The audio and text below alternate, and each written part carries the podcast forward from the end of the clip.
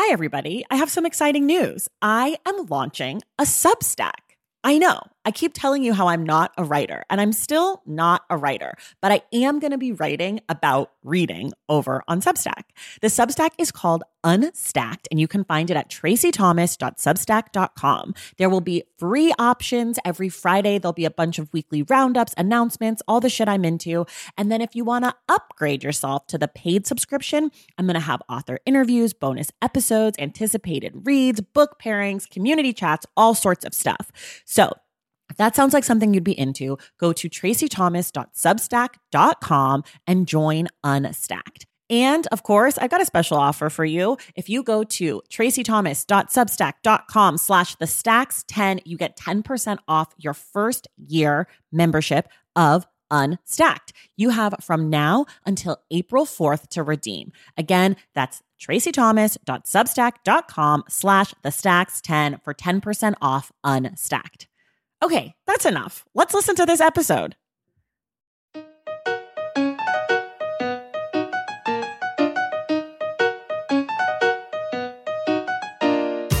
Welcome to The Stacks, a podcast about books and the people who read them. I'm your host, Tracy Thomas, and today I am joined by Leah Koch, one of the two sisters who opened The Ripped Bodice, a predominantly romance based bookstore here in Los Angeles. Leah talks to us about opening a bookstore, her love of romance, and so much more. Before we get to it, let's do a little housekeeping.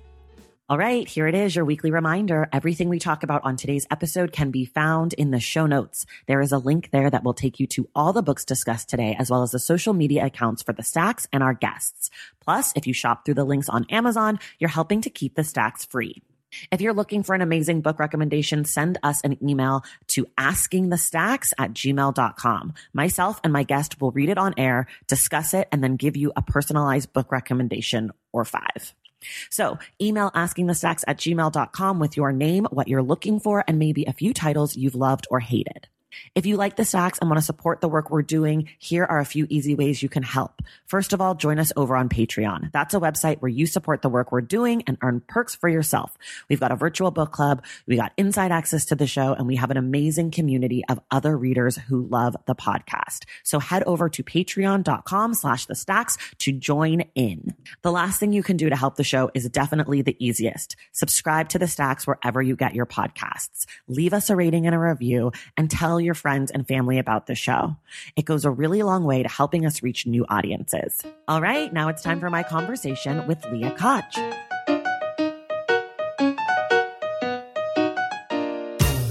Okay, everybody, I am here today with Leah Koch.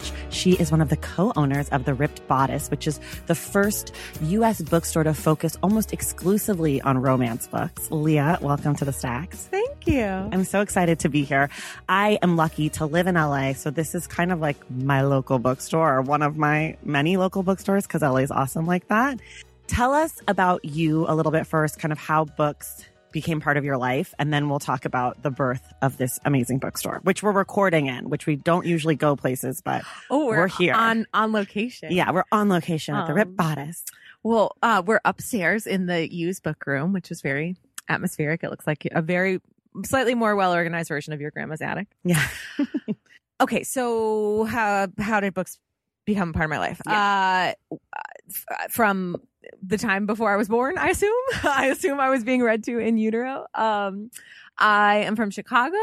So I have two older siblings, a brother who lives in New York now, uh, and then my sister who I own the store with.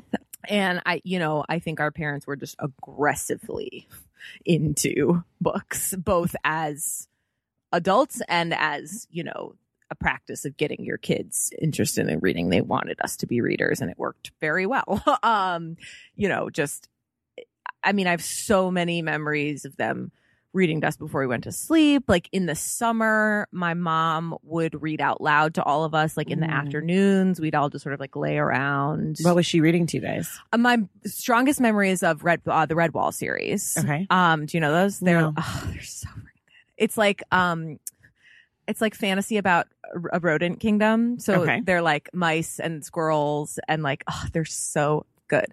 Um, I did not look that one up, so I don't remember It's the okay. author. But We link to everything in the show Okay. notes. So if you just throw things great. out, You're gonna it'll have be in a lot. Yeah, Redwall. it'll be a lot of work. So I remember. Redwall. I remember Tuck Everlasting. Okay, I do know that um, one. And my mom had always called me Winnie, and that's the heroine's name. I don't. I wonder if it started that summer because I liked the book so much, or if it predated that. I'm not sure. Anyway, so and then we would take tons of family trips to the bookstore. Um, there was a Barnes and Noble, um, not that far from us in Chicago, and we would like go on Sundays.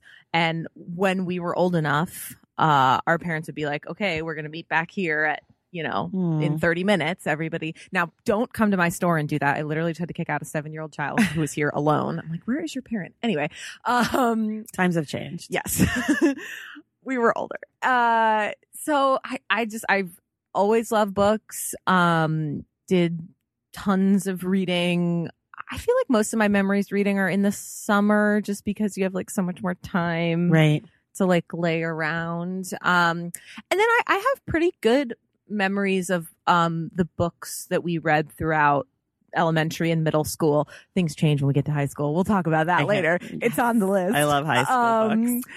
Then things get bad. But uh no, I was lucky enough to go to a really good school and have teachers who were really invested in um making sure kids loved books. Um like we we and we also went to the library. Right. Like I think it was probably you know, I think my parents bought us a lot of books. Um so we we weren't necessarily like library junkies, but I Mhm. do remember going to the library. Right.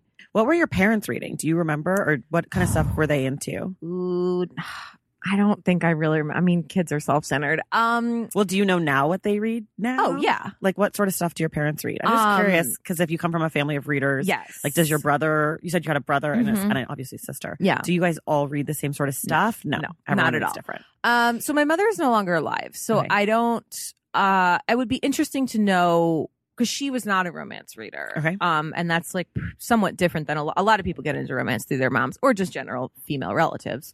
Um. So I'm. I'm. I don't. I would be interesting to know if she would like try it out hmm once we did this as a career. I don't think she had any particular problem with it; just wasn't her jam. She was a a voracious fiction reader, just sort of like general fiction. I mean, she, I think she read a lot of nonfiction. The interesting thing is we we have an actual library at my home in Chicago. My Mm. parents we moved when I was ten to a house that my parents had built, Mm. which contains a two story library. Ugh, Um, so everyone is in their car right now, being like, dream. yeah. So and I think goals. that tells you about them that they when they were designing their dream home you know instead of having like a living room right. They, were like, "We need they a wanted a library. Two stories.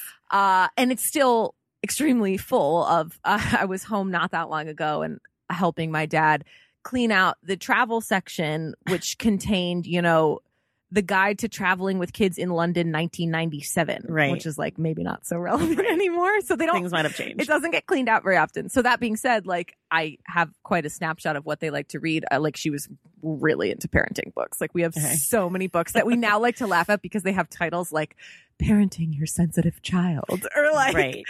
"How to Talk to Your Horrible Teenager." Right. Right. Oh my god. Um, my dad loves mysteries Mhm. and thrillers. Um, he re, I mean, he reads. He likes to like stay up on. He's a very much like New York Times bestseller kind of guy. Okay. Like whatever people are talking about, he wants to have read. Um, and yeah, I mean, he, I don't know, I forget like the names of like all those series that I'm like, who reads this? Where it's like the guy that eventually Tom Cruise is going to play in a TV Sure. show that no one watches that Right. has like 27 books. right. He likes those. okay. Got it. Got it. And then my brother reads, I mean, he, so he's an urban planner. Okay. Um, so he has like a huge collection of books about cities. Okay. He, I mean, he reads a lot of nonfiction, like, and I always will get him book, uh, like, or I'll like see books that are like the history of the train, and I'm like, who would read this? I'm like, My well, brother. my brother's already read it. um, he's like, I loved it, five stars. Um, and and then B and I, I mean, see, even B and I don't have that similar taste because yes, we both read romance, but she is much more of a historical person, and I am a contemporary person. Got it. Um, so lots of lots of varied taste in our um family. Okay, let's talk about the bookstore. Okay. The Ripped Bodice here in Culver City. You guys started it through a Kickstarter. Uh-huh. What was that like? Very stressful. It was Yeah. very stressful, and I don't think we anticipated how stressful it was going to be. Um, yeah, I mean, it was just that it lasts a month. I think now you can do two months if you want to, but it was then it was a month. Um, and it was just it was it's such an unusual way to do things because um you go from one day you know maybe 10, 10 people like were knew about our plans. It was probably more but like intimately like knew the details friends family whatever. And then you literally hit a switch and it's just like thousands of people suddenly. How many people contributed do you think that you have never met or heard from since or didn't know well those are in? two different questions Right. so i would say like three quarters were strangers Strangers at the time. yeah so we had 609 donors Thank you. Um, I remember these things. I've never done a calculation on how many were strangers. I could go back and do it, but I would say like probably three quarters. Okay. And then since then, I mean, still to this day, we get people who come in and say, I was an original Kickstarter supporter and this is my first time in the store because I live in Canada or Right. France or New Jersey or whatever. How long's the store been open? Uh, three and a half years. Three and a half years. It'll be four in um, March of 2020. okay. Um, our anniversary is March 4th. Is our Uh, party? Should we all come? Yes. we- Okay. so every year, um, it's really fun. We do every year we uh like make goodie bags um that like publishers send us all the like stuff from the last Oh, year that fun. they don't want anymore and authors too and then we like pack tote bags and then the first 100 customers a day like get a bunch of free Cute. stuff okay. March 4th. yes it's the only calendar day of the year that is an action March 4th. Beautiful. So I, love like- it. I didn't love know, it. I didn't know that and then someone told me on Twitter Perfect. um, Okay, so three and a half years ago, you do this Yes. Kickstarter. Slightly before that, you Mhm. open the bookstore. Yeah. I'm mm, I'm going to assume that a lot of people listening to this have a dream of opening a bookstore, myself included. What are the parts about having a bookstore that are super glamorous that you actually love, and then what are the parts that are like, this is my nightmare? Like, like kind of debunk some of the myth. Well, I I don't know. I like hate doing that because it's like I get roughly one email a week from someone who wants to open a bookstore, and and that's the worst part of having a bookstore. no, but it's related to it. yeah. Um, and to my knowledge, one of those people in the three and a half years has actually done it, and it's the other romance bookstore in America, which is outside of Chicago. Wow. Um, it's called Love's Sweet Arrow. So I'm pretty sure they're the only people who've said we're thinking about doing this and then actually done it, and that's out of probably like I don't know, hundred people. Um, anyway. It's really hard to make money this way hmm if you don't need to make money, knock your socks off. Like have a great time. It's just the fi- it, the the financials are really hard to make work. Right. Um and we make it work in a variety of sort of unexpected ways. I frequently wonder how other bookstores are like doing it because we tend to do things like pretty differently. Um so um, there is there is one thing that B and I often note when we go to a general independent bookstore, which is someone that's not genre specific, and we see their new releases table covered with those $28 hardcovers. And we are like, we are so fucking stupid. Because we don't sell hardcovers because romance doesn't, Doesn't come out in hardcover. hardcover. So people who ma- who are selling twenty eight dollar books, and most of our books are eight dollars. So we're like, this was so stupid, but no, it wasn't. Anyway, So, um, do, does romance ever come in hardcover? like literally five people. It's like I Nora think I have Roberts. one. Um, Nalini Singh has moved to hardcover. She's a paranormal author. Like Susan Mallery, like huge. There are like maybe 10 people that they'll put out in hardcover. It's just, it's the buying market of Mm. romance. They do not buy hardcovers. Interesting. Anyway, um, okay. So the most fun parts about owning a bookstore are like probably exactly what you think it is. Like the window displays, any display visual stuff in the store is so fun. I love doing that. And that was something that was like pretty unexpected. I like kind of did go to art school and then sort of forgot that I went to art school. And then I was like, oh, right. And I was like, we need to do a window display. And I was like, oh, I guess I could do that. You went to USC. Yeah. Okay. Um, I have a degree in visual and performing arts studies. okay. Um, so love doing that stuff. love doing all the ordering. Um, obviously like choosing the books, but also choosing like all the other stuff, mugs and candles and like jewelry and stuff. That's super fun. Because you guys sell, they sell a bunch of cards here, Mhm. tote bags, gifts, pins, just like this is a the bookstore of your Instagram dreams. Thank you. Like it's just really beautiful. It's so well. It just is really gorgeous when you walk in. The display is beautiful. So if you've never been or seen, I'm going to take some pictures before I leave today so that you guys, I'll share this on our Instagram so you can see. But it's just a really, it just feels like you're inside like a really lovey, warm place. Oh, thank you. And that's totally on purpose, by the way. Right. Like, I don't think you guys are accidental geniuses. I think most geniuses actually use their brain. well, yeah, it's just, uh, we, un- we wanted literally, we designed it to be Instagrammed. Right. Um, because that's how people do things nowadays. Right. And if you designed it to be anything else, I would think, what idiots. they have an opportunity here. But you, cause you guys are young. You guys are millennials. I'm a millennial. There is something to be said for understanding that social media landscape that a lot of bookstore owners probably don't. Yeah, it's something we think about a lot. Um, there's no data on this, but we're theoretically among the youngest independent bookstore owners in the world. Um, and yes, I was I, I was so funny. I was just thinking about this last night because the the things I hear about social media when I go to like conferences and stuff with other booksellers, um, who are you know let's say over I don't know forty five ish, Right. Um, that's a generalization, but whatever. So is most so are most things. Um, they just talk about it like it's such a burden Mm, and it's this thing that's been foisted on them by a younger generation and they have to do it. the social media. Yes.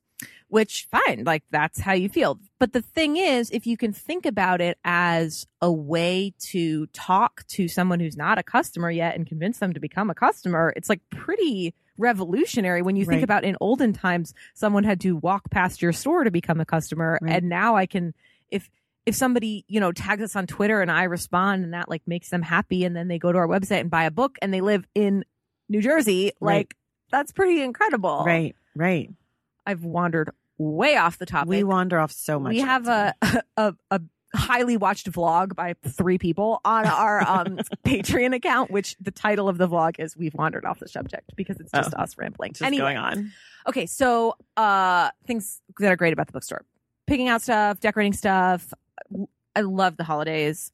I love. I Mm, mean, you're basically like a part time like party planner. right. So like just decorating for mainly Christmas, but other holiday, holidays too. Uh, so fun, like Valentine's Day, all that stuff. Of and course, Valentine's Day's got to be big around here. yeah, and it's just like you're you're like shopping and decorating for like a huge number of people as opposed to like just yourself. Right.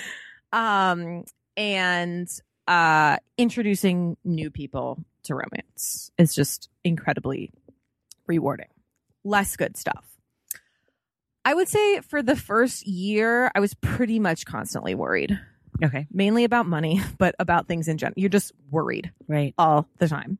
It's pretty, uh, you, there's just no, there's just no guarantee like that you're going to do well. And I mean, the first few months were like rough. Right. Um, and uh, so I was just like constantly worried. and you had 609 people who were waiting to see what would happen. yeah, which doesn't seem like very much, but also, you know, that I seems think, like a lot of people to be invested in your business yeah. in the first few months when you're having anxiety. Well, yeah, and I think a good Kickstarter people who we tried to be like you want to make those people feel like they made a good choice Right. and like that they ba- make them proud like Right. that they backed you um you know and i think there was a healthy amount like a lot of people told us we were crazy so there was like a very healthy amount of like wanting to prove those people wrong namely our father um who i'm is very very supportive i'm just you know he did tell us we were crazy um I would say, you know, it's interesting. Um, so I'm very introverted. Um, I think a lot of book people are. Yeah. So that's definitely um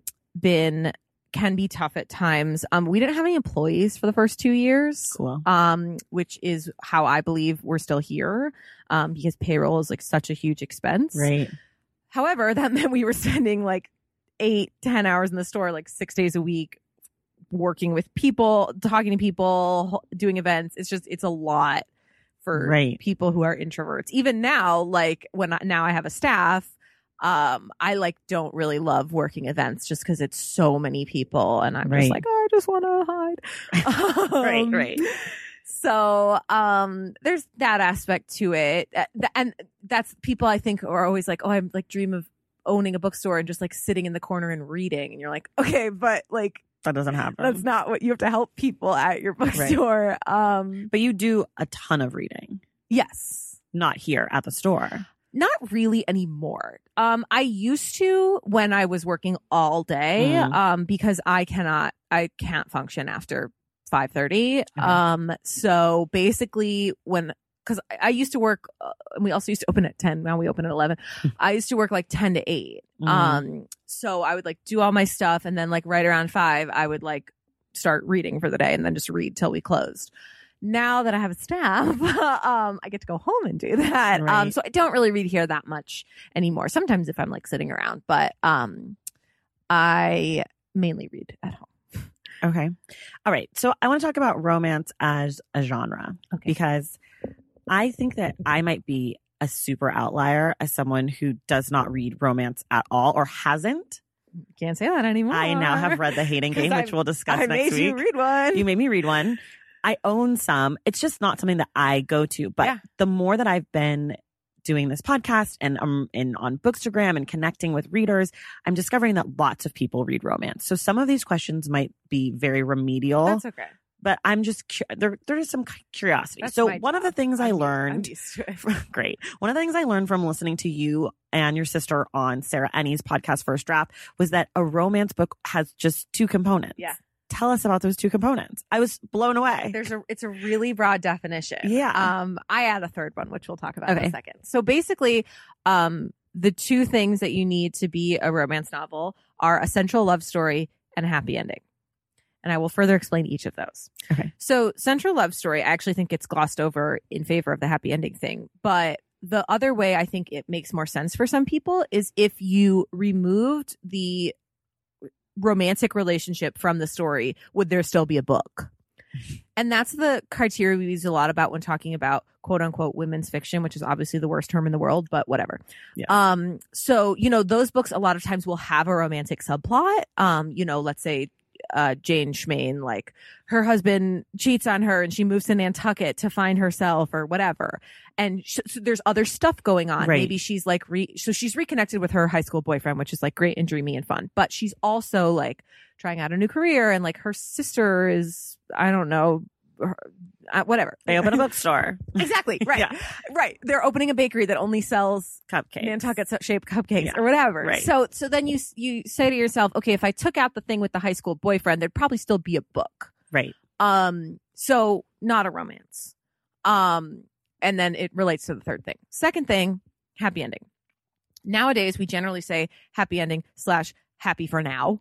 Right. Um, in in acknowledgement of the fact that uh life goes on at the end of the book, Sure. and um, but that's that's I mean this is really the key thing. So and and there's there's no getting around it, and there's no arguing with it. And if you do, we don't like you.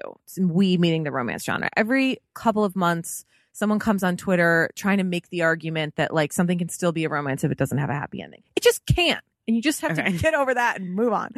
Um, this is what it is. Um, that definitely looks can look really different, especially nowadays. It obviously used to be in like, you know, 70s and 80s. She gets married and she has a baby in the epilogue Right. that does not happen anymore. Sometimes they like decide to move in together. Sometimes they decide they're going to move to Nantucket together Right. what or they're just deciding to be together and obviously still t- sometimes they still get married and have a baby but the point is it has a happy ending Can the happy ending ever be like she No. takes off on her own? No. No. It has to be yes she or he is together with the love interest. you've then lost the first thing okay. So they have to. Okay. so you're not have to end up- violating the happy ending thing you're violating the first thing because it's no longer a central love but they story. have to end up with plans of being together Yes. in some way at the end. Yes. Okay. And also, it. I mean, that could be five people. It could be two werewolves. It could Right. be whatever. But yes, no, they can't end up alone. That's Okay. not. Okay. Even if it's their choice to be alone. Doesn't matter. Okay. Great. It's a still a book. It's just not a romance Right. novel. Okay. Perfect. Um, and then what's your third thing that you okay so then the third right so okay so those are like the two main things that's like if you go on romance writers of america like that's how you define it i have added the third thing which is basically if the author says it is so Mhm. there are books that technically meet those criteria but the author would never describe them that way Okay. it's basically once you've met the criteria, it's a self-selecting genre. So it's mainly a marketing thing. Mm-hmm. You know, there are books that are considered regular fiction or women's fiction or whatever, and they're being marketed that way that still meet the romance criteria, but the ro- the writer would never describe themselves as romance author. They wouldn't describe the book as romance. So you kind of have to opt in. Okay. Um, and you can, and then the flip side of that is you can also opt out. Um, the author of Outlander, uh, Diana Gabaldon, is very adamant that those books are not romances, and we have no desire to force you into our cult if Got you don't want to be here. Got like, g- peace out. Bye. See you. Maybe we're not gonna buy your books anymore, but Right. you, you don't want to be here. We don't want to have We you. We don't want you. Okay. That's my first question. My Yes. second question is that was the first question. It's been like forty five minutes. no, my first question about romance. Kidding. it's only been 20 minutes. Relax. I Um, okay. a tendency to ramble. It's okay. Me too. I have a podcast just so I can talk a lot. That's like why I have a podcast. Um, okay. Can there be romance or is there, are there romance books and a romance community of men, like marketed Yes. towards men, books for men in the romance genre? Or, Well, those are two different questions. Those are several different questions. yeah, go Is ahead. there a romance community of men? Yes. Are there books marketed towards men? No. Okay.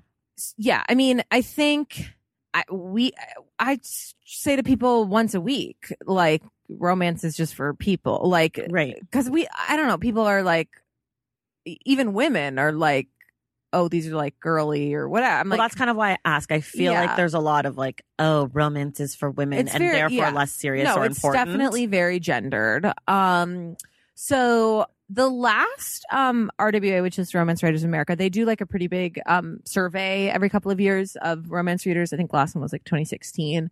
Um, the last one I actually thought it w- it was higher than I thought. They they said 15% of romance readers are male. Wow. Um, and um, so there's a pretty large and growing um queer romance community.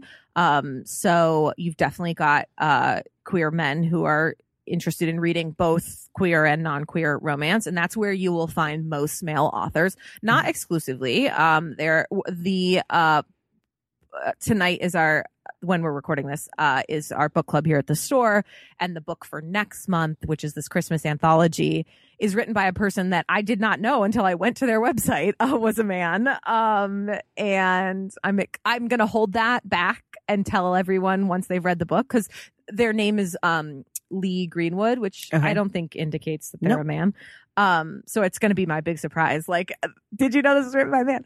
Um, there've also been a long tradition of husband and wife teams writing Hmm. um up here in the used book room um in like the 70s 80s there are a decent number of people that wrote um as husband and wife teams there's there's a really popular one nowadays um ilona andrews uh writes this great paranormal series they're a husband and wife um we had them in the store they were hilarious um so yes that being said um it's not necessarily our goal to like get more male readers or our goal meaning the romance community or our goal meaning the ripped Red bodice? Bodice. Okay. um to like convince men that this has value or Sure.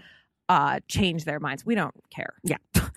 If they want to make the effort and come check out what we're all about fine. Um but this is um you know a, th- and this is a space for romance readers. And you know i think it's getting it's definitely getting um more inclusive every day. We still have a long way to go. Um you know but uh, you know even the fact that i think the language is changing Mhm. um because as good things in society change you know as more and more people are non-binary or uh gender non-conforming like you know it's like who cares Right. um so i hope that sort of answered your question No, it does. It does. It totally does. Okay. And then the last question that's sort of, I'm sure you get all the time as a Oh, bookstore owner, which is Cool.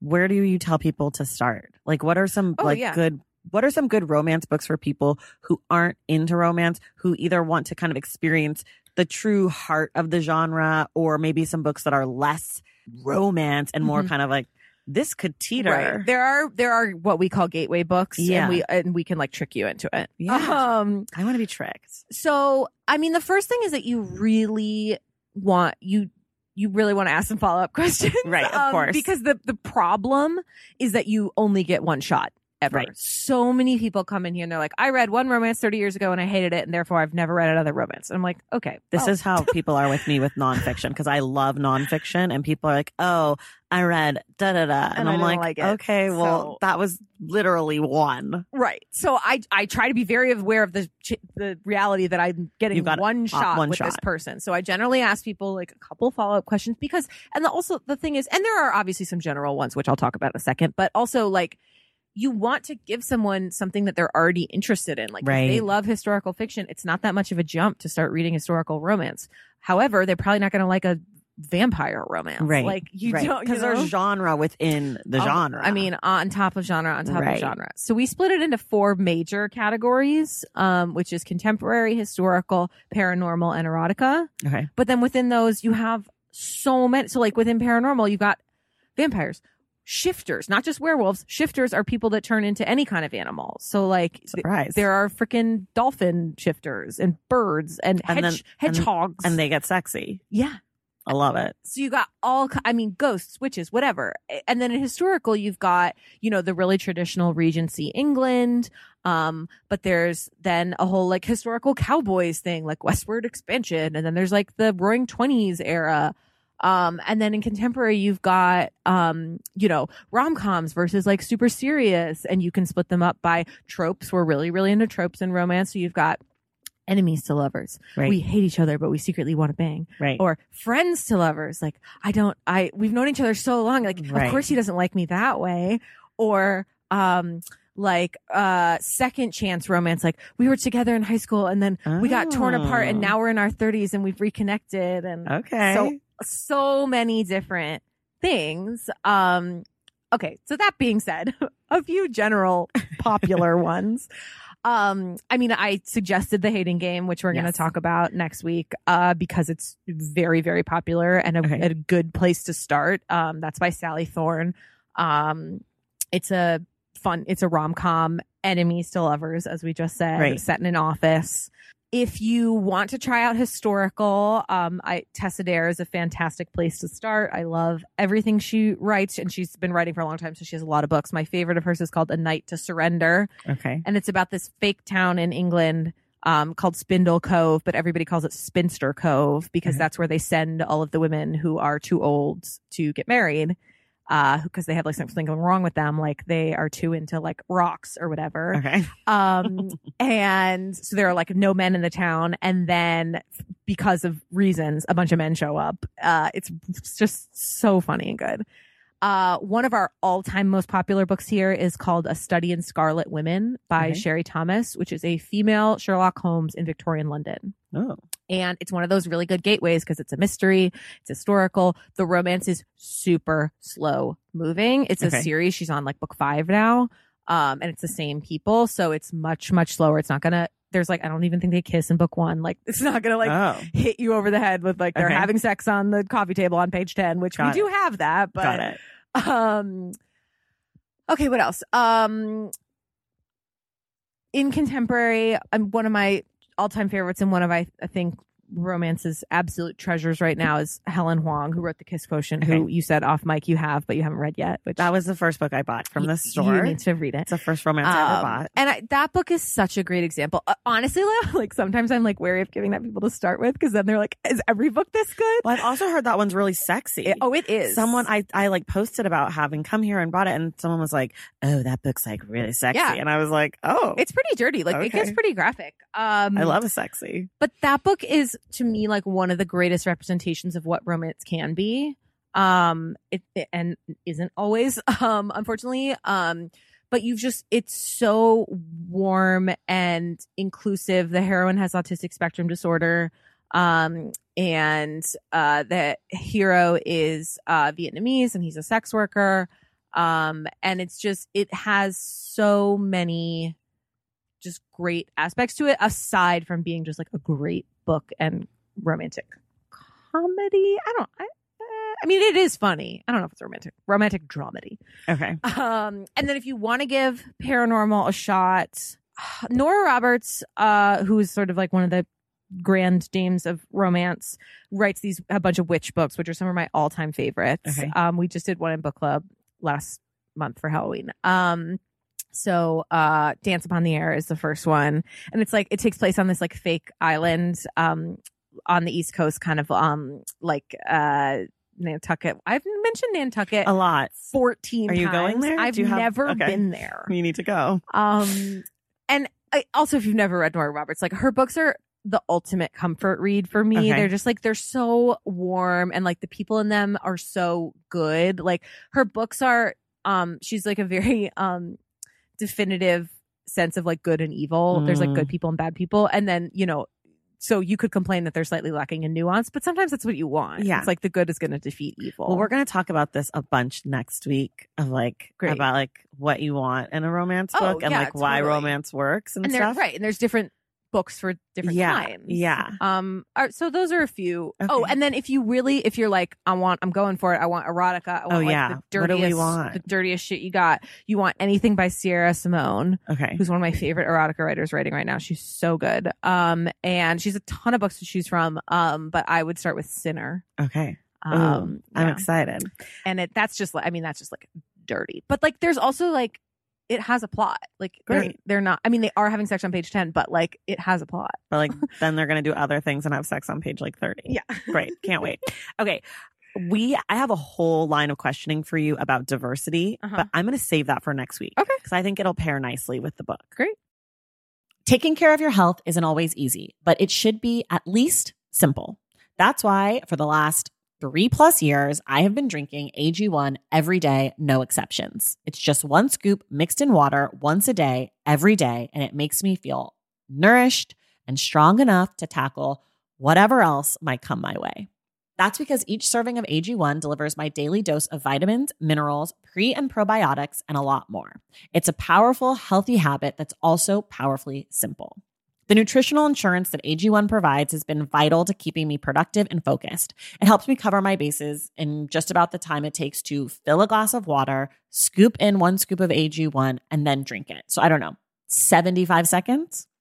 With the perfect mix of vitamins, probiotics, and nutrients from Whole Foods, I'm not stuck trying to assemble it all by myself, which would have considerably worse results. AG1 saves me all the time and hassle, and it has made such a difference in my overall mood and especially my gut health, among many other things. But don't take my word for it. Go ahead and try AG1. Let me know what you think. Whether you notice you're needing more nutrient support than you're used to, or you just need an edge for a tough workout, AG1 can be the ticket. If there's one product I had to recommend to elevate your health, it's AG1, and that's why I've partnered with them for so long. If you want to take ownership of your health, start with AG1. Try AG1 and get a free one year supply of vitamin D3, K2, and five free AG1 travel packs with your first purchase exclusively at drinkag1.com slash the stacks. That's drinkag1.com slash the stacks. Check it out. BP added more than $70 billion to the U.S. economy in 2022. Investments like acquiring America's largest biogas producer, Archaea Energy, and starting up new infrastructure in the Gulf of Mexico.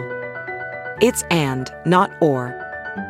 See what doing both means for energy nationwide at bp.com slash investing in America.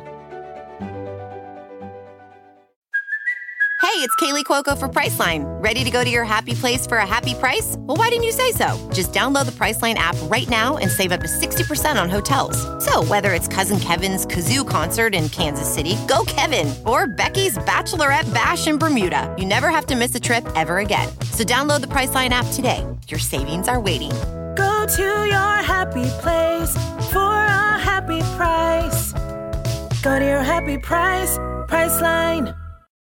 We're going to go to our next our next little segment. It's called Ask the Stacks. I have not told you about this. This is a surprise. I'm springing something on you. okay Listeners of the show write in. They ask for a book recommendation. oh my god so fun So I'm going to read you the recommend the what they asked for. I'll I'll share mine first, Okay. and then so it'll give you time to think, Ah, and then I you love- can share yours. love it i mean this is what i do every day so Yeah, so this will be fun. these- these on me all the But these aren't all. This isn't necessarily romance. Yeah, that's I fine. tried to cater to you, but we'll see. i read other stuff too Yeah, and gonna be believe me i'll probably be able to find a romance I, I think you will. Okay. Okay. So Catherine says, Hello. I love the stacks. I've been catching up over the past few months. I traditionally love historical fiction with a hint of romance, although it's been feeling a little stale lately.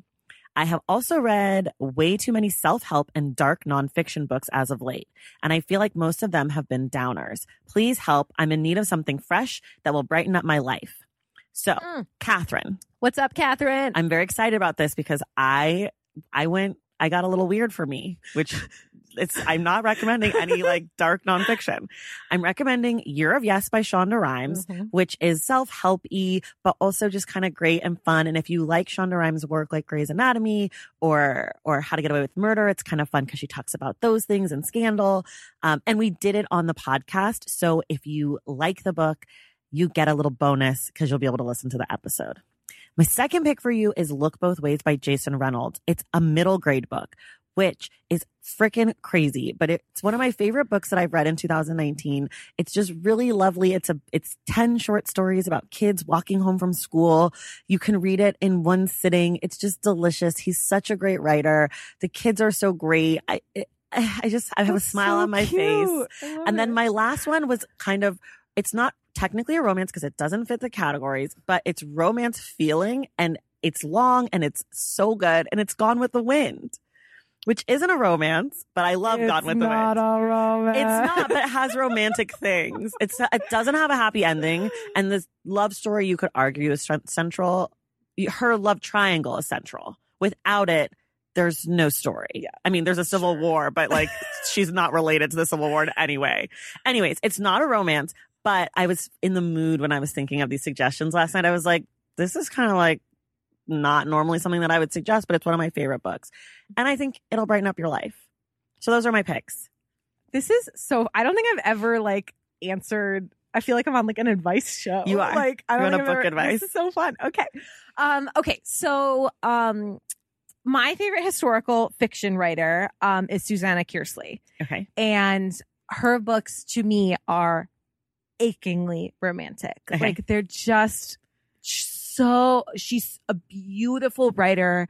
Um, if you happen to like Outlander, you will like these. Um, she's a ton to choose from. Um, she has a ton of Outlander esque ones because for some reason she's very interested in the same time period that Outlander is about, which is about the Jacobite Rebellion. Um, so you could read those if you're interested. Her most recent book is called Bellwether. Um, one of my favorite books of last year. Um, that actually takes place in the United States um, during the French and Indian War. And um, she always does a modern storyline and a historical storyline. And uh they're just they're great. She's just a beautiful writer. I tend to not love books i would describe as slow but they're she's just she just really she doesn't let you rush through anything. And Okay. she just has beautiful descriptions. Definitely check out susanna kearsley um and then i think you also need to just try a historical romance and you're almost there so just try it and see if you like it. We talked about some earlier, but um if you are really into historical fiction, I mean, you could really try any, but Courtney Milan is a fantastic writer and her books are overtly feminist Okay. um on purpose in a big way and so people who haven't read romance before frequently really like them um and she again has a lot to choose from a lot of romance writers have a lot to choose from but um i would start with the duchess war okay. um and report back Yes, that's what I was going to say. Report back. Tell us what you think of our suggestions. And if you at home listening want to get a suggestion or get, get a book recommendation read on air, email askingthestacks at gmail.com. i want to ask that was so fun Yeah, ask the sex. I mean, don't ask us for a romance because I'm going to just email you and be You like, hey, do you have any me, good yeah. okay, now we're going to talk about Leah's books. We always start here two books you love, one book you hate. okay I, I have my notes here so two books i love one is the kiss quotient which i already mentioned um by helen hoang um and then i picked a non-romance which is unaccustomed earth by Jhumpa Lahiri. Okay. um, who's one of my all-time favorite writers. And i think it was one of the people who i read in high school and i was like oh this is good. Uh one book i hate. Um i try to keep it pretty positive. However um the catcher in the rye. You're like the 90th person yeah to say that. it's freaking terrible. And and, it for teenage girls It's, it's garbage. for girl it's just the it's just i read it it was eighth it's signed in eighth grade and it was just like oh this is what men are going to be like my whole life like fuck this I've been recording a bunch out of order, but the episode that I was editing this morning, the the guest, uh, Hugh Garvey, he also said the same thing. So, um, okay, what's the last really great book you read? Um, it was. Uh, I mean, this is really recent, like last week. Um, it's called The Kingmaker uh, by Kennedy Ryan, and um, she is uh newer romance author. And again, this is the thing with romance; she has like nine books as opposed to like thirty books, so she's not that new. Um, I thought it was great, and it's it's one of those tropes we talked about, which is sort of like childhood friends meet again as adults, um, which I think is very romantic. Do romance writers write many books Yes. a year? Yes, Okay. minimum two, unless you're Nora Roberts, up to eight. A year. Yeah. Our manager is a very successful and popular romance novelist, uh, and she's putting out three or four this year. And so two are self, two are self-published and two are with a traditional publisher. So she's what's called a hybrid author. She does some herself. She does some with a publisher. Um, if you do all your books with a publisher, it's like a little bit less, but they have them on like a pretty fast schedule, like usually Wow. two a year. And self-published people, like it's like four or five a year. It's like you just have to, yeah, Wow. it's a it's a very fast pace. Okay. Do you read multiple books at a time? Yes. How many can you read at a time, or how many do you read at a time? I generally read two to three. I pretty much max Okay. out at four. Um, they have to be pretty different. I can't read like two contemporary rom coms at the same time, Okay. but I will read like a paranormal and a historical at the same time. Um, I have a pretty short attention span, um, which makes me a very harsh critic. Okay. Um, you got to capture my attention pretty darn fast. But if I'm even if I'm liking your book, like sometimes I'll I'll switch over. Um, I would say typical is is two. Um, and uh, but yeah, I usually do read. And what are books that are coming out, or maybe that are out you haven't gotten to yet that are that you're looking forward to? The new Lindy West came out on Tuesday. The Witches are coming. Oh, yeah, I saw Um, that. And I tend to, you know, I read pretty far ahead for romance because we get advanced copies Right. of things. I usually don't for stuff that's not just because it's not a good use of my time. Um, so I haven't read it yet, and it's uh, I want to. We should also say, I should say this.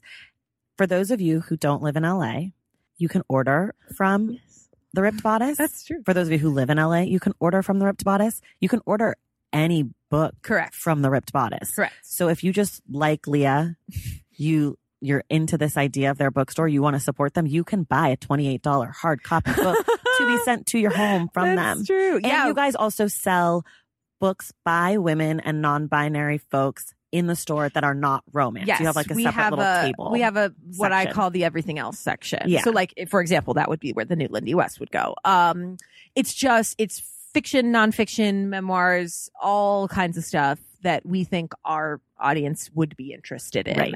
So it's it's quite eclectic, but um, yeah, and no, we order non-romance stuff all the time to be sent and to be picked up here in store. Like I have a woman in Kentucky who orders all of her mangas from us and I just send them off to her and she's like, Right. I just like supporting you. I'm like, I appreciate that. Yeah. So just so you guys know, you can do that in case you were like, how can we support? I don't like romance. You can. www.therippedbodicela.com. Boom. Okay. Back, back. Just had to get that plug out. Okay. Because you are a, I'm assuming constantly recommending books to people. I want to know the last really good book someone recommended to you. Yes. This was a good one. Okay. Uh, it's called Desperate Measures Okay. by Katee Robert. And Katee spelled with two E's, K A T E E. Okay. Um, this is not a great bookseller move because it's only an ebook. Okay. um, eh, which bums me out. Uh, it was recommended to me by a member of our book club at the store, Katie Tower. Hi, Katie. Hi, Katie. It is Jasmine and Jafar, Ooh. Like sort of reimagining of Aladdin. Okay. And it is filthy dirty. I mean, it's erotica. okay. But she was literally like, cause, cause she knew I like Katee Robert. Um, she has this like really great book about, uh, ro- romantic book about cults. Um, Ooh, this is me. called um crap something it has devil in the title Okay, you- I'll look for something it. with the devil i can't remember uh but katie was like oh have you read uh her new one and i was like oh no because again like i try to read books that are in print so i can sell them she was like yeah i know but it's jasmine and jafar and i was like oh that sounds really good um and it's very much the like we hate each other but we're gonna bang kind Okay. of deal so Okay. I'm interested in that. I'm and then she put out a second one that I have not read yet in the same series that is Hades Meg, and Hercules. Hello, love triangle. Yeah. I'm interested. And I'm very interested. Okay. I have it, but I haven't read it yet. Oh my god, I hope she does like all the Disney. I think she, it's so it's like a villains series. Okay. So like maybe she'll do like Ursula. I was just gonna say like, Ursula and the Little Mermaid Cruella de Vil and the dogs. I don't know. That gets a little weird. Yeah, no, no. I feel like that's not no, gonna be great. No, no bestiality. Cruella, Um, Cruella de Vil but is safe. Ursula would be good. What about like Ursula and I mean, would it be Ariel or like yeah. What if it was like a lesbian? yeah? But but in yeah, and she's like, okay, we're plotting this book out now. Katie, Um, Katee Robert. You're welcome for yes. this idea. I don't know what the next one is. I'll find out. okay. Um, do you set goals around your own reading? No. None. Um, it's too uh I'm I'm much too goal oriented. Okay. Um and it it totally takes the pleasure out for me and believe me, I have no trouble reading a lot. Right, So one year I was like counting and I was like, I don't want to do this anymore. I do keep very careful track of everything I, gonna read. Um Do you use like a Excel spreadsheet or something? uh yeah, Google spreadsheet. Um and I it says like the date I read it and it says and then I'm like really bad at writing reviews as anyone who reads our newsletter knows because I'm like I, I liked the book or I didn't like the book. It's like Right. I have a very hard time like saying Right. anything else. But so I try I try to write like between 2 and 10 words. That's literally like I thought the writing was good or like the hero was too mean or whatever. Right. Like just because I read so much, like I have to remember something about it. So yeah, I, I keep that in my in my Google spreadsheet, and then I also um keep track basically all year round. So I I was doing this informally, and then decided to formalize it this year. The Ripped Bodice has their own literary awards now, um, Mm. which are brand new this year. So I I had always done. I would always publish my best of the year list, um, which I would do throughout the year. It's not something I decide at the end of the year. When I finish a book, I decide if it's going on the list or not. oh, okay. So there's no like set number. It usually works out to literally be 10. Like I don't even know how that works, but I just know when I finish the book if it was like outstanding.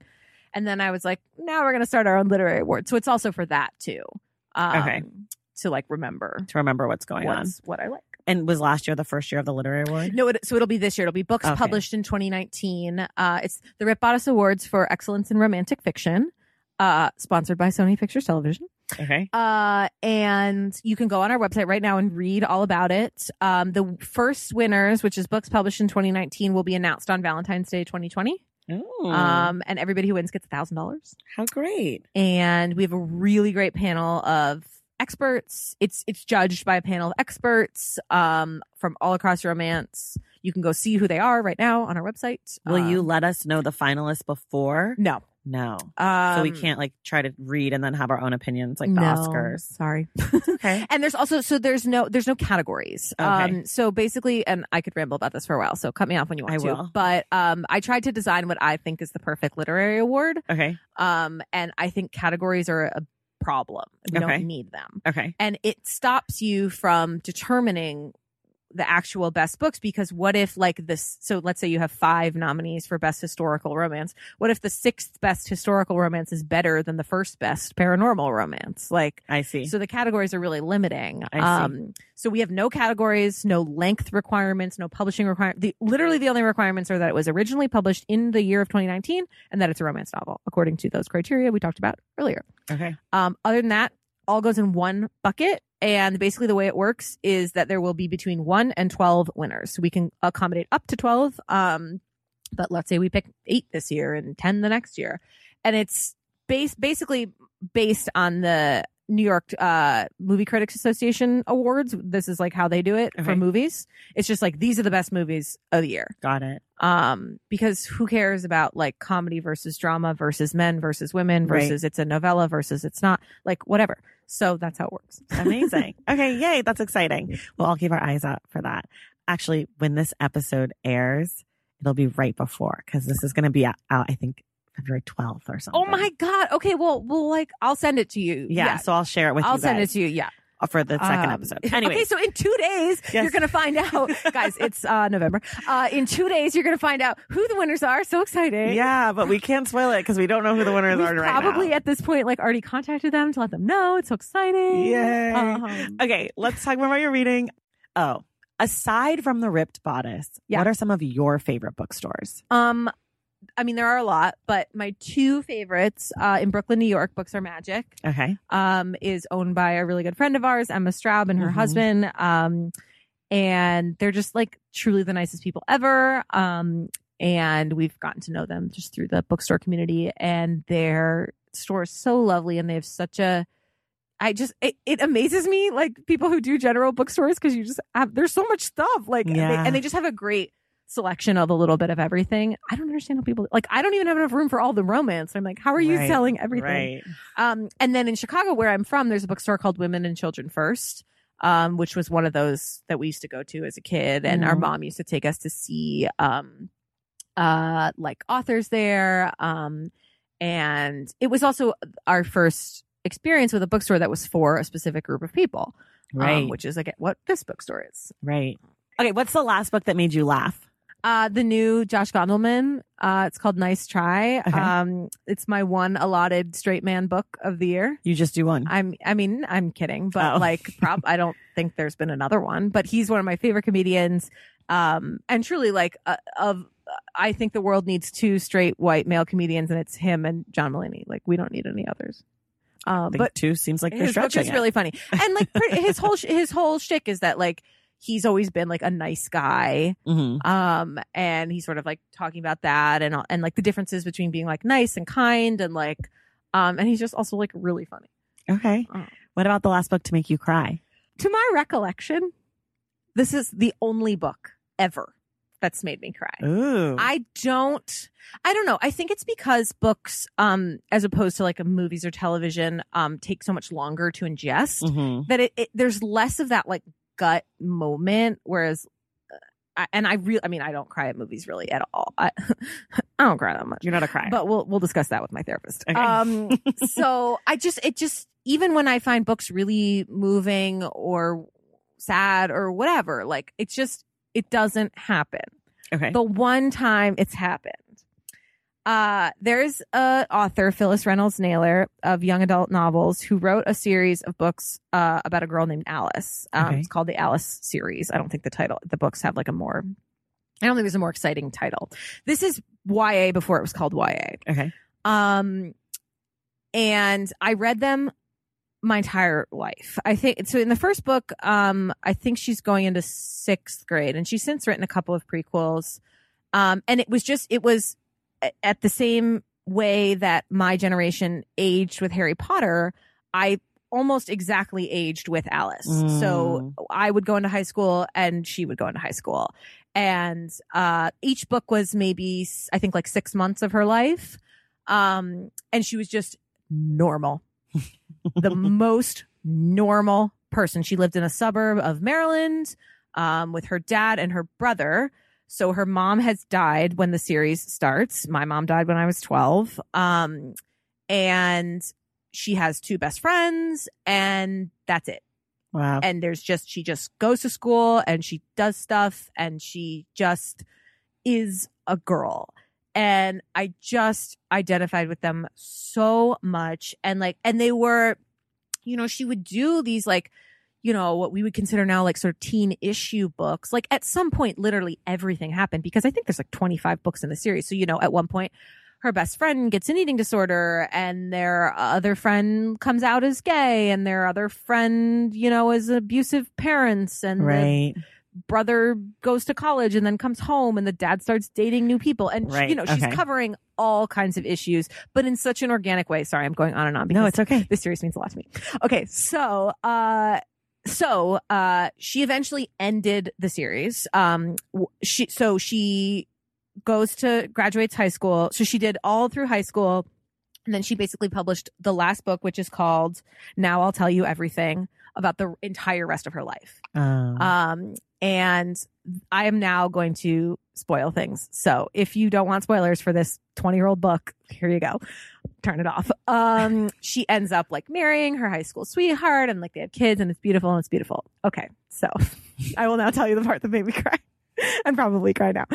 Um, this is a spoiler. Um, so she, uh, decides, so she's going to marry the high school sweetheart and she goes uh, into her attic, into her dad's attic, and she and her dad had like the most beautiful relationship during this whole book because she this whole series because he's raising this teenage girl and has like no idea what he's doing, um, but tries like so Really hard, hard. and it's just really beautiful. Um, so she goes into her attic, into the dad's attic to bring down her mother's wedding dress, and she opens the box, and there's a note on the wedding dress, and it says, "I know I would have loved him," Oh, and I'm gonna cry. I I mean it's giving me chills right now. I I was so I was a I think I was a I think I was a sophomore in college when it came out. I just I remember so vividly. I was in my room, uh, which was my first apartment that I'd ever had. I'd moved out of the dorms. I was in California completely by myself, and I just like started bawling. Oh.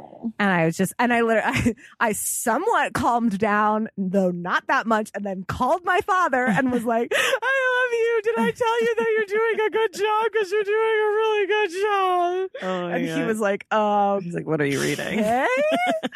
anyway, uh, and it's also one of the only times I've written any, a letter to an author, Mm. um, just to, you know, tell them what that, what their books meant to me. That's- now I'm lucky enough to meet them a lot of times, Right. but, um, That's so beautiful. Yeah. I love that. so that's my crying story. now that it's been spoiled, I don't have to read it, but I love. Yeah. Just kidding. But Uh, oh, I mean, and just like for young, just I mean, I'm sure they're really dated now because like I, I think she gets a cell phone when she's like a junior in high school. But um, That's when I got a cell phone. oh, well, there you go. I'm older than you, Um, obviously. But you should read them. Okay, or give them to your people with young girls. I will. They're great. What's the last book that made you angry? okay, angry in a You can pick what kind of angry. good way. Yeah. Okay. So um, this is actually great timing because by the time this airs, I think it, this will be out. Okay. I'm not exactly sure the release date. It's not out now. Um, it's called My Dark Vanessa. Okay. and it's by Kate Elizabeth Russell. This is her debut novel Okay. that she's been working on she was, since she was 16. oh, It is going to win every award next year. It's going to be on every, you're going to see it everywhere. I Okay. promise you. If I'm wrong, I will give you so much money. Okay. I- so I got a copy of it at um, BEA, which is Book Expo yeah. in April of Okay. 2019. So Okay. th- and this is like they're hyping it up so hard, and they should because this book is phenomenal. It's about a teenage girl who goes to a very elite boarding school and ha- has a relationship with one of her teachers, Oh. and uh, it's both about that time in her life and much later in her life, and um, it's also heavily about the book Lolita Okay. and uh it it's just uh, it is incredible Okay. um the just the writing is so strong and clear and it's not really like about what's going to happen you know what's going to happen Okay. it's it's it's so good. And it will de- it, i mean it will make you angry. You know from the back cover. I mean it's about a 16 year old girl having a sexual relationship with a male teacher. Got like it. it's going to make you angry. That's not a spoiler. That's what the book is about. Um but i think it's so important because i think this is a really good i mean i know it's fiction but it's so hard to explain to people and to get people men to understand what the psyche of both the girl and the guy, but mainly the girl, what that is. Right. And this that's entirely from her perspective. I immediately gave it to my father, and which he proceeded to set on a table and still isn't read. Um, because I really, I was really interested. I really wanted to hear what he thought about it, and I'm really interested to see what men think about it. Because I just, because to me it was like, oh, of course, it just, it, it's so obvious, Right. and so I'll be really interested to hear. I'm normally not that interested to hear, hear male perspectives, but in this case, I actually am because I think it does such a great job of getting you inside this person's head, and in, in particular when she's an adult. Okay. It's just it's it's really phenomenal. My So, Dark Vanessa. Yep. Okay. I can't wait. Kate Elizabeth Russell. I want to talk about the high school books because you kind of teased that earlier. Yeah. So, what was a favorite book of yours that was assigned to you in school? And then, what's a book that you would maybe turn on and assign to Yeah. someone in school? Okay, so yes, because it does say school. So neither of mine were high schools. Because the thing Okay. is, I just feel like for some reason, like I th- by the time I got to high school, it was like all. I mean, I didn't really like high school, but it just it was so many more straight white men. I feel like for some reason my lower grade teachers did a better job of right. diversifying. Um, but Doing uh, the in when your your lower school teachers doing the people writing the books or the Yeah. content of the books. both. Okay. but you just in high school you have to read so many freaking classics, a la Catcher in the Rye, Huck Finn. That's another one I could have put on the Oh. books I hate list. Um, Great Gatsby goes on mine. Great Gatsby, uh, you know, just because Yes. they're classics or whatever. Um, I think they care less about that when you're younger. Um, but I had the most amazing fifth grade teacher. Hi, Jeff Stone. Um, and he would uh, read aloud to us for an hour every day um, Mm. after recess. Um, I, I don't know if it was because we were at an age where maybe our parents like weren't really doing that anymore because you're what, like 10, 10, 9 or 10? Yeah. I don't know. Anyway, it was just like so nice. And it was, um, it, yeah, he would just read to us. Um, and picked incredible books.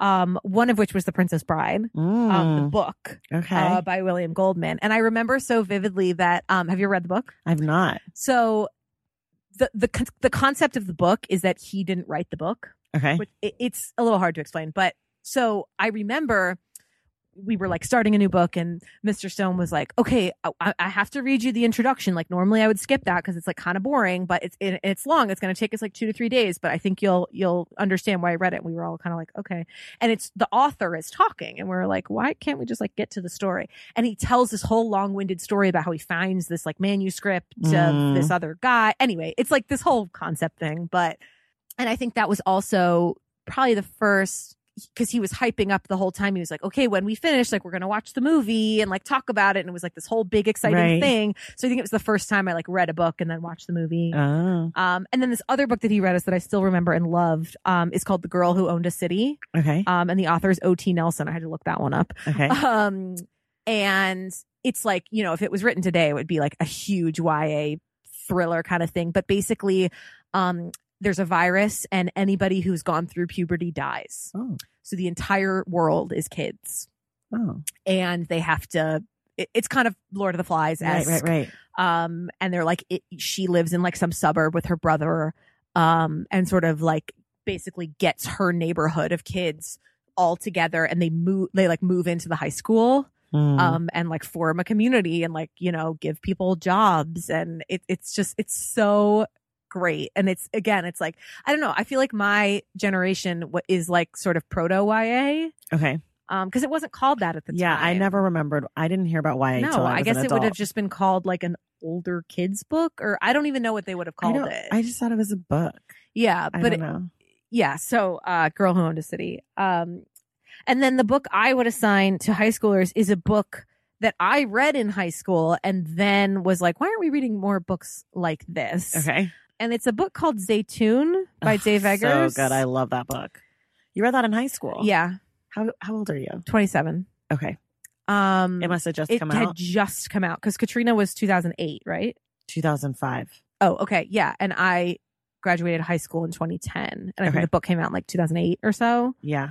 I think it was I had a extremely charmed childhood with the Mhm. exception of the whole mother dying thing. Um that sucked. But aside from that, um so this it was definitely one of my first introductions to how harsh the world can be. So if you Mm. don't know, the book is about hurricane what happened directly after Hurricane Katrina in which a group of Arab Americans who stayed in New Orleans were imprisoned uh, in a sort of camp. At one at one point, they're kept in dog cages. Yeah, it was like when when people were quote unquote looting, right. and Un- the police were finding all the brown people and putting them away. uh, for no particular reason or under no one's real authority. And Zeitoun is the name of a person um, who stayed behind um, in New Orleans. The book is shocking if you're a 15 year old white girl. Yeah. um, now I probably wouldn't find it as shocking, but, uh, and no one who's brown would find it shocking, but it definitely was a real eye opener for me. Um, and depending on your high school curriculum, I would say a lot of high schools could use that, especially the kind that I went to. You know, it's it's tricky. You don't want to tell a kid about the horrors of the world too early. Right. um, you want to find the, moment. right, right. Uh, you know, let them have childhood. But then uh at some point you kind of gotta rip the rip the band-aid off. a little bit. And I think this book really was one of the things that did that for me. I love that book. Okay, Yeah, gonna- he did. I mean, Dave Eggers didn't make a a penny off of it. He gave all the money to charity. oh, I didn't know that. Yeah, he was That's good. basically like, I can't make money off this. Well, he's made a career off of it. So. Right. He believe me, he has plenty of money. He's fine. It's not He made money off what is the what. Don't worry no, ma- not, not too many awards for Good Boys, but it Yeah. is a nice gesture. okay, we'll do this last one and then we'll we'll call it a day. what? But I have so many good I more know. ones. Wait, can we go Okay. really fast? Because I have some good answers. Okay. Okay. Which okay, which ones are you dying to do? Who would you want to write the book of your Okay. life? Who would you want to write the book of your life? Julie Murphy. Okay. Who's Julie Murphy that you have to tell us about it? She wrote Dumplin' and um uh Puddin' Okay. and uh she's a great why actually she was a YA author. Okay. Um she writes about people with more humanity and humor and empathy Okay. than almost anybody. And I just she's such a love I, I always describe her books as lovely. Okay. Um even when they're about like hard things. Right. Okay. that one was good. That's a good one. Um, oh, so that, and also that's the answer to uh, one of my favorite adaptations of books to film and TV. There's a movie of Dumplin on Oh. Netflix. It is so good, so good. Okay. Um, Wait, that's better than the book? no, I would say it's equal. Okay. As good as the book I picked. That one and season one of Big Little Lies. Season one of Big Little Lies, fantastic. Maybe Season two better. of Big Little Lies, a disaster. I quit. I I think I watched two An episodes. actual hilarious, jokely disaster. The first season is one of the best adaptations I've ever seen. Actually, also I didn't put it on here, but it's interesting because it's the same director. Is Wild by Cheryl Strayed. okay. that guy, and it's a French dude. I can't remember his name. Um, who directed both of them. Anyway, season one of Big Little Lies, one of the best adaptations ever. Adaptation better than the book. To All the Boys Who Loved Before. Oh, Jenny Han. The book is good. It's fine. The movie is so, much better. so good. I don't know. There's just something about like seeing cute people kiss that you're like, ah, Yes. so, is so. Totally, totally. Um, okay, those are the ones Okay. I really like. the last one, we always do this one. If you could require the current president of the United States to read one book, what would you pick? Nope, I got nothing. Nothing? I mean, I thought about it, but it's a useless exercise. I, I guess I'll. Uh, um, it just feels like uh, I know. it's a useless exercise. But fine, I'll answer. I'll steal one that I had from question twenty three. What was a book where you felt like you learned a lot? Perhaps he could also learn a lot. I'm sure he's got lots to learn. Fantastic book called "Why Is It So Hard for White People to Talk About Racism" Ooh. by Robin DiAngelo. Um, I don't know that one. I know White Fragility, but I don't know that other that- one. that- Oh, White for okay. oh that wait, must be the subtitle. I think that's that's the subtitle. Okay, White Yes. Fragility. Yes, that Sorry. book is fantastic. Don't Should worry. Should we do it again? No, we don't have Okay. to. That is the subtitle. It's called White Fragility. Uh, yes, it's White Fragility colon. Why is it so hard for white people to talk about racism? Yeah. Sorry. Anyway, great book. Great book. Um, If you're white and you're listening, just go get the highly book. recommend. I am, and I just it's it's a concrete thing you can do. You know, maybe you've heard that it's not people of color's job to educate us. You need to take under the work yourself. Here, here's the thing you can do. Read this book. Right. Also gave this to my dad. We had a great discussion about it. Give it to your parents. I just I and I genuinely feel like I really learned things. You're not going to go in being like, "Oh, I'm going to uncover the fact that I'm like secretly a racist." No, it's not about that. It's like it's about understanding for instance, the difference between racism and prejudice Yeah. and what it means for something to be institutionally racist. And I promise you, if you're listening and you're like, I already know that, I promise you, you don't. You don't. Unless- I mean, I'm a black woman and I read the book and got a ton out of it. So if I feel like I can get a lot out of it as someone who experiences racism daily, Yeah. you you can get something. out of Unless you have a master's degree in like eth- racial and ethnicity studies or something, like you will get but something out of even it. still, I mean, Robin DiAngelo wrote the book. And there's a section at the end where she talks about her experience having done and said things that were racist towards a black woman that she worked with Yeah. and her response. So if she's able to do the work daily and Yeah. talks and regularly talks about throughout the book, there's work to be done and I'm doing the work and here's an example, then I'm sure you, lovely person listening, Yeah. can also find value in this book. yeah, it's. And I'm I sure the president would find zero value in it, Well, but whatever. Well, this question is really a proxy for the rest of America. Okay, you know what I mean? Yeah. It- Yeah, The, it's- the question has existed in the New York Times Book Review from when Obama was Right, president and yeah. I think even before that. And so it's funny to like see the answers change as the presidents change. Yeah. So I'm hopeful that in 2021 when we have a new president inaugurated Yeah. that the answers will be Go totally back different. to being interesting things. Right. When Obama was president, it was like actually interesting books. Now, Yeah. now it's like people making jokes like the dictionary or whatever. Right, Constitution, I get a lot. Yeah. Okay, we're gonna stop because we have gone over today. and I I'm don't care because I think this was at all shocked. But we have next week, we're talking about the hating game. If you're new to the podcast and you've never listened, we will spoil the book. We're going to talk about the details and the plot and what happened. So if you haven't read the book yet, read the book. You can read it really fast. Yeah, it's a quick read. Quick read. It's it's long, but it's quick. And Leah, thank you for being here. Uh, thank you for having me, and I'll see you next week. And we'll see the rest of you in the Stacks.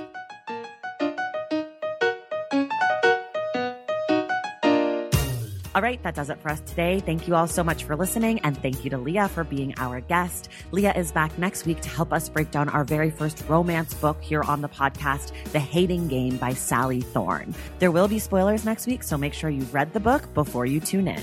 You can find everything we discussed on today's episode in the link in the show notes. Make sure to get your book recommendation read on air by sending us an email at askingthestacks at gmail.com. For more from the Stacks, please follow us on social media at the Stacks Pod on Instagram and at the Stacks Pod underscore on Twitter and check out our website, thestackspodcast.com. Make sure you are subscribed to this show wherever you get your podcasts. And if you're listening through Apple Podcasts, please take a moment to rate and review the show. Our graphic designer is Robin McCrite and our theme music is from Tagirijus. This show was created and produced by me, Traci Thomas.